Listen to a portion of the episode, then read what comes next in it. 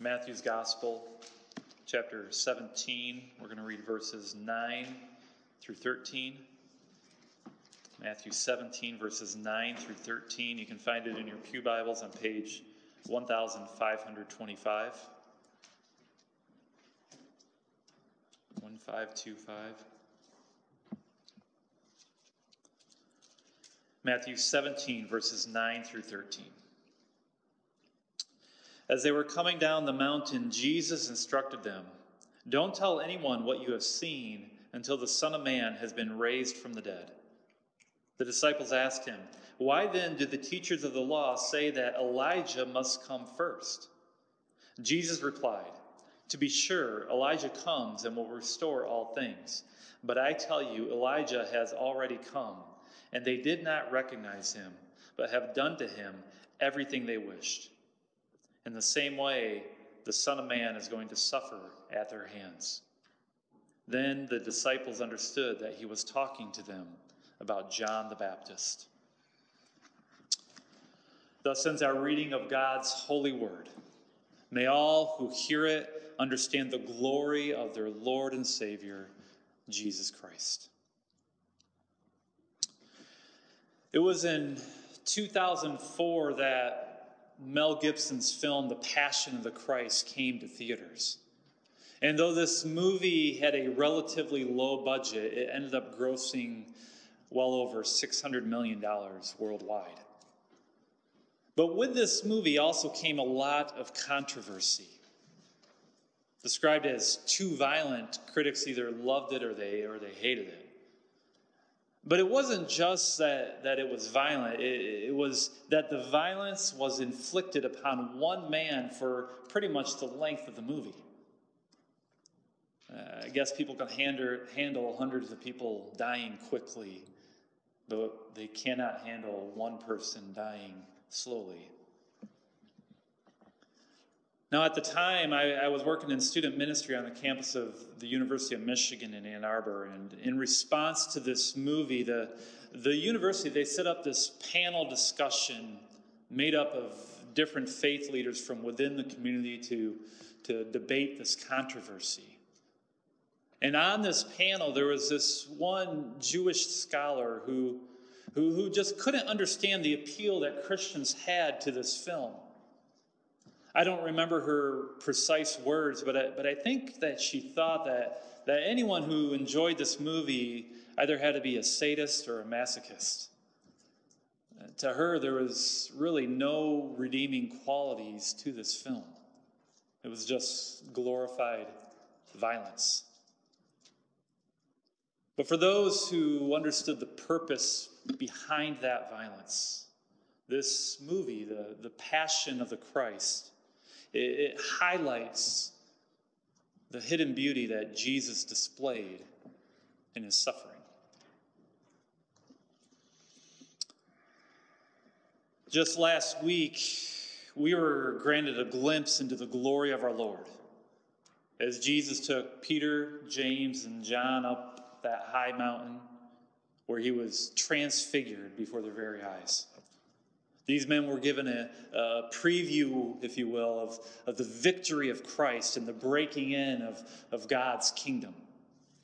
But it wasn't just them who, who were on that mountain, for they, they were joined by two others Moses and Elijah. Representing both the law and the, and the prophets, these men were bearing witness to Jesus as the Messiah.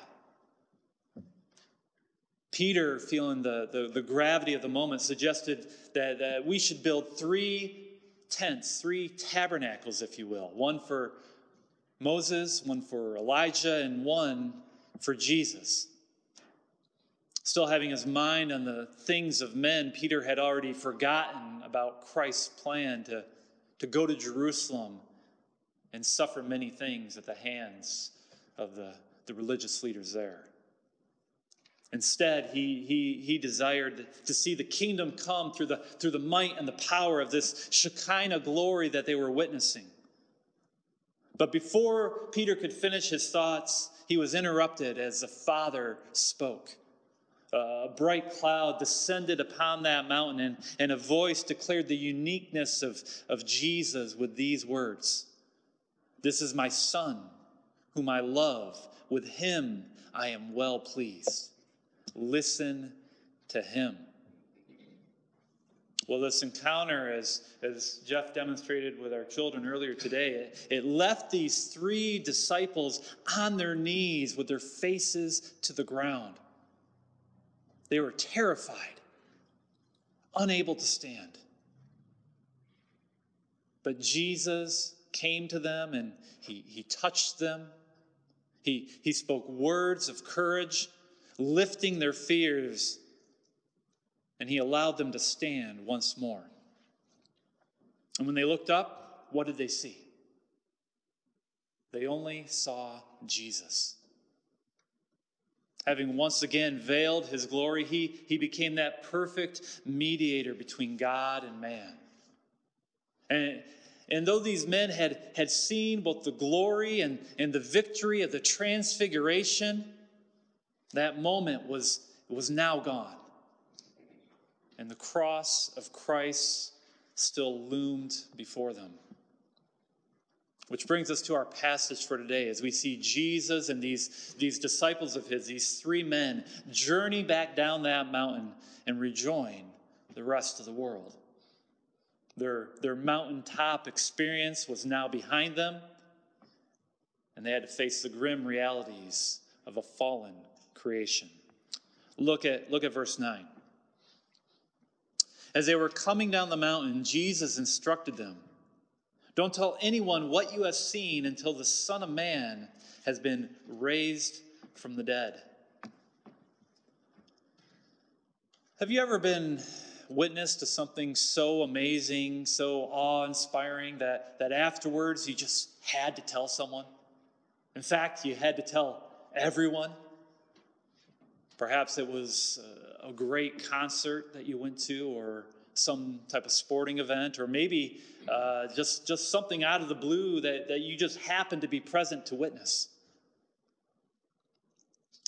I was at the, the, the Rose Bowl in 1998, and I got to witness my Michigan Wolverines take down Washington State and win the national championship. For me, it was, it was a euphoric moment, which, one in which that I had to share with everyone told all my friends about it. I told my parents, my sister, uh, everyone I knew. I just couldn't keep silent. And even today, you know, I can't help but brag about that team and, and what I had seen 22 years ago. Think about that. A football game. It's just a football game. Now imagine what it was like for these three men after what they had witnessed. They were given a glimpse of this kingdom glory. They saw the magnificence of the King of Kings as his radiant light shone around them. They saw the Shekinah glory of the Father. They heard his thundering voice from above. And not to mention, even Moses and Elijah were there. I mean, this this is the ultimate mountaintop experience. And yet now they're being told to keep silent. I can only imagine how frustrating this must have been for these men. Don't tell anyone what we've seen? Seriously? But why? Why would Jesus instruct them to be quiet? The answer to that question lies in the words that follow until the Son of Man has been raised from the dead. These men would have to wait for the cross and for the, for the empty tomb before they could speak of Christ's glory. For the story was incomplete as Jesus had more to accomplish. And as great and, and as significant as the transfiguration was, the sign of Jonah would be even greater. You see, the, the, the good news of the kingdom must include the message of the cross and the resurrection. For whether these men knew it or not, there was a greater glory that was still in, still in store for them. a glory that would be hidden in suffering. But if they couldn't tell anyone, then they would use these last moments that they had alone with Jesus to, to ask him a question, to ask him about what they had just witnessed. L- look at verse 10 and see what that question is. The disciples asked him, Why then do the teachers of the law say that Elijah must come first? Now, what is this question? And what does it have to do with what they had just witnessed? Implicit in, in their questioning is the truth that Jesus is the Messiah. Of course, this was something that they, they had already known, but, but because Peter had made that good confession. But, but for them, the, the, the transfiguration confirmed what they had already believed. It, it made their faith become sight. And yet, at the same time, they were having a hard time with this appearance of Elijah. And so they were asking, you know, why then did the teachers of the law say that Elijah must come first? What they were referring to was what was a commonly known prophecy, the very one that we read earlier in Malachi chapter 4. Look at it again. Surely the, the day is coming it will burn like a furnace.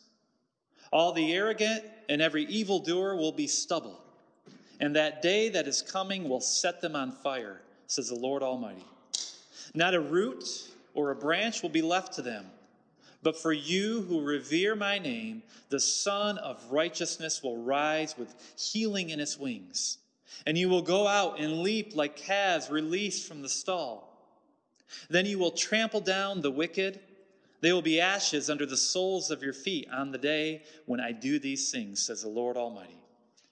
Remember the law of my servant Moses, the decrees and laws I gave him at Horeb for all Israel. See, I will send you the prophet Elijah before the great and dreadful day of the Lord comes. He will turn the hearts of the fathers to their children, and the hearts of children to their fathers, or else I will come and strike the land with a curse. it was commonly understood that before the Messiah would come and establish his kingdom, before that great and dreadful day, that Elijah would appear and restore order. These disciples now knew for certain that, that Jesus was this Messiah, but to them, the restored order had yet to come. So, given the appearance of Elijah upon that mountain, the, the, the question makes perfect sense.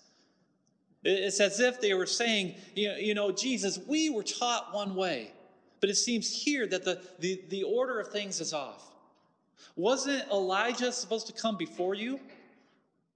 Was this short visit it? And if it was, does it, doesn't he need to first restore all things? Doesn't he need to bring about the justice of God to Israel? Shouldn't he lead us into that, that, that perfect state of worship? And furthermore, if that is the case, how then could you, as the Messiah, suffer in such a setting? How could you be killed? For Peter, James, and John, this, this didn't make any sense. They, they were still trying to find that, that, that framework in which, which the Messiah would suffer and die. How, how could someone so glorious be killed? And, and this is what, what had spurred their question on. Even, even today, it is, it is difficult to fathom why this King of Kings needed to die on the cross. I mean, couldn't, couldn't God just forgive us our sins without making his son suffer? Here's the problem with that kind of thinking it, it fails to account for God's justice. To offer forgiveness without atonement would diminish the holiness of God, and all that would be left would be a tainted glory. Just as these disciples were seeking the, the reason for Christ's mission, we too, we need to understand the purpose of the cross. For the, the glory of God will be, will be hidden from our eyes unless we comprehend the suffering of Jesus. Just as we need to understand and find answers, so too did these disciples. Let's, let's see how Jesus responded to their question. Look at, look at the end of our passage at verses 11 through 13. Jesus replied, To be sure, Elijah comes and will restore all things.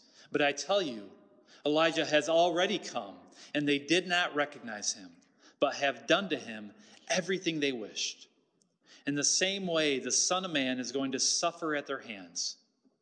Then the disciples understood that he was talking to them about John the Baptist. It was just a chapter earlier that, that Jesus had asked these same disciples, Who do the people say the Son of Man is? In other words, those, those who have not been following me, those who are not my disciples, who do they say I am? And if you remember, one of the answers that the disciples gave was Elijah. And to a degree, this, this made perfect sense, for, for the timing was ripe concerning the coming of the Messiah, but Elijah must come first. And so the people of that day were, in a very real sense, looking for Elijah. Even today, when, when, when Jews have their, their, their Seder meal, they will seat an extra seat, an empty seat, in anticipation for Elijah's return. Now, were these people looking for the actual man as if Elijah could be reincarnated? Of course not. That's, that's not what the Jews believed. Rather, they were looking for a prophet like Elijah, one who would, who would take up his mantle and prepare the way for the Messiah. But, but in their search, there were, there were many who thought that the telltale signs of the Elijah would be in the miraculous, the, the spectacular. For the majority of the stories in the Old Testament concerning this prophet revolved around such things. For example, God had given to Elijah the authority to, to speak a drought into existence. And during that drought, he, he, he was then fed, fed at a brook by ravens. A short while later, he, he multiplied the flour and the oil for the, the widow in Zarephath. Later on, when, when that widow's son became ill and, and eventually died, it was Elijah that had resurrected the boy. There was even a time when, when he took, took on a role that Moses took and he parted the waters of the Jordan River. Now, when you look at these miracles, and then you take a look at what Jesus was doing, it was no wonder that, that many thought him to be the Elijah. But the calling of Elijah wasn't to perform miracles. Rather, he was called to speak judgment upon an unrepentant people. And it, it is this point where many miss the boat. For the true spirit of Elijah rested upon John the Baptist, who didn't perform any miracles, but who did have this ministry of repentance. He, he warned the people of, of the judgment that was to come, and that those who, who didn't produce fruit in keeping with repentance would be cut down and thrown into the fire. But more than that, John was the, the very one who, who paved the way for the Messiah's arrival. For his message wasn't one that the, that the Romans were the problem. No. His message was that we are the problem. For our, our true bondage is a bondage to sin. And only a repentant heart that, that looks to God's mercy will find forgiveness from the Father. Suffice it to say, the message of John was the message of Jesus. Christ, he isn't concerned with, with worldly politics. Rather, he is focused on, on the condition of our eternal souls. You see, in the, in the world's eye, the mission of, of John the Baptist didn't look all that impressive. But in the eyes of Jesus, John did exactly what he was called to do. Look, look at that last verse in Malachi once again. He will turn the hearts of the fathers to their children, and the hearts of the children to their fathers, or else I will come and, and strike the land with a curse.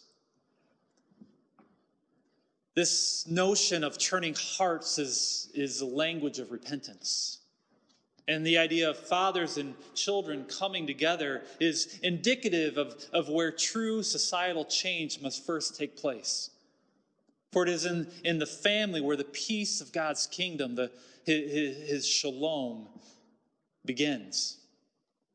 You see, in, in the mind of God, it is, it is the family that is the preeminent institution that he created. It ranks far above any governmental system. And so the, the role of the Elijah was to proclaim a message of repentance that would either lead to a wholesale change among the people or to a hardening of hearts in which the curse of God would strike the land. In John the Baptist, we saw both. We saw those whose repentant hearts were, were looking for a Savior, and they would find that Savior in Jesus Christ. But we also saw men whose hearts were cold, men whose hearts refused to repent, men who liked their positions of, of power more, more than they liked the truth, men like the Pharisees and the Sadducees and, and the Tetrarch, Herod Antipas. Yes, the Elijah had come, and he was John the Baptist. But these men who had hardened their hearts, they failed to recognize him. And they did to him everything they wished.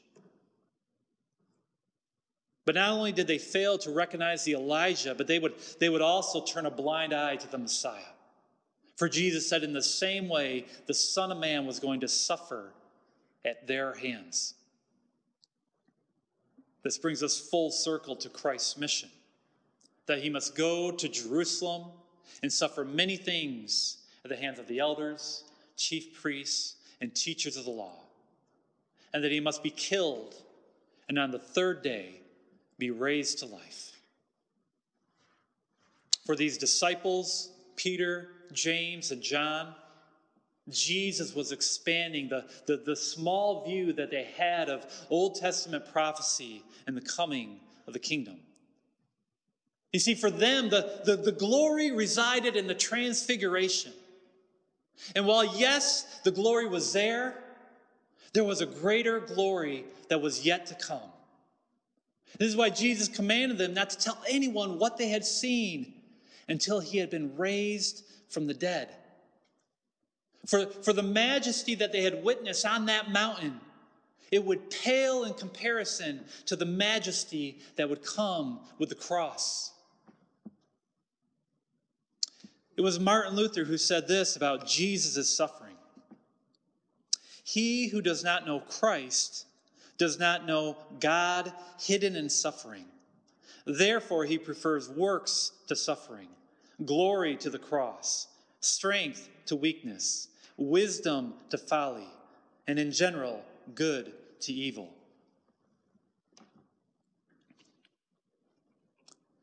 When I was at that panel discussion where they were debating the, the film, The Passion of the Christ, uh, they gave us some time at the end for audience participation.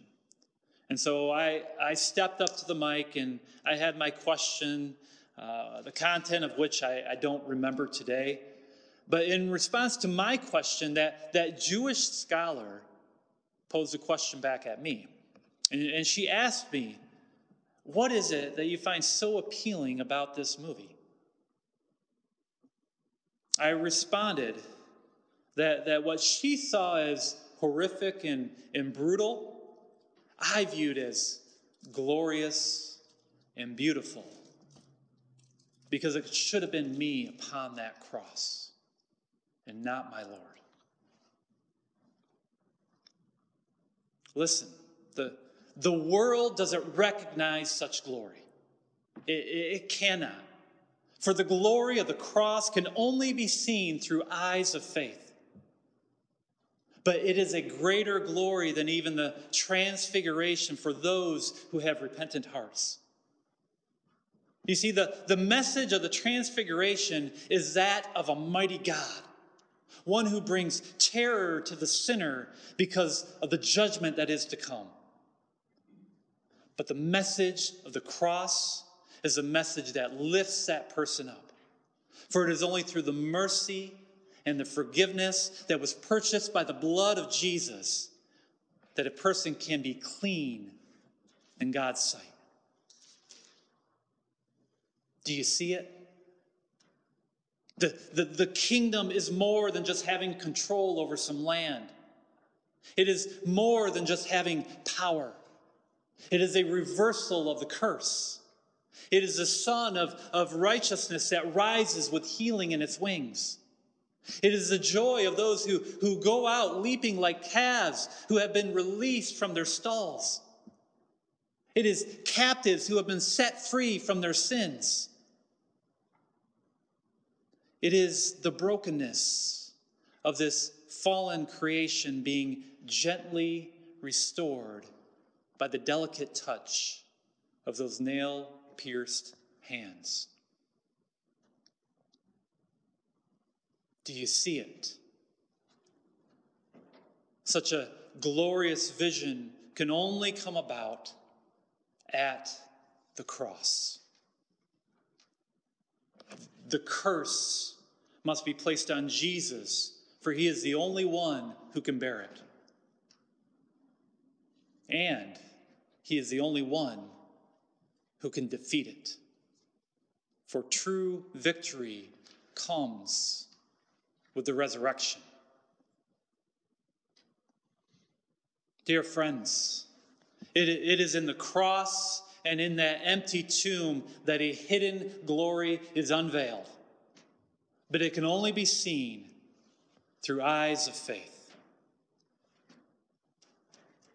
Don't tell anyone what you have seen until the Son of Man has been raised from the dead. For that is where the glory lies. Let us pray. Father, we ask now that you would give us eyes to see, see things that the world cannot see. Help us to understand the, the glory of your Son the glory in his suffering. That at the cross, your, your justice and your love is magnified. And that in that empty tomb resides everlasting life. May your Holy Spirit speak to us this day, producing faith within us. We pray this in Jesus' name. Amen.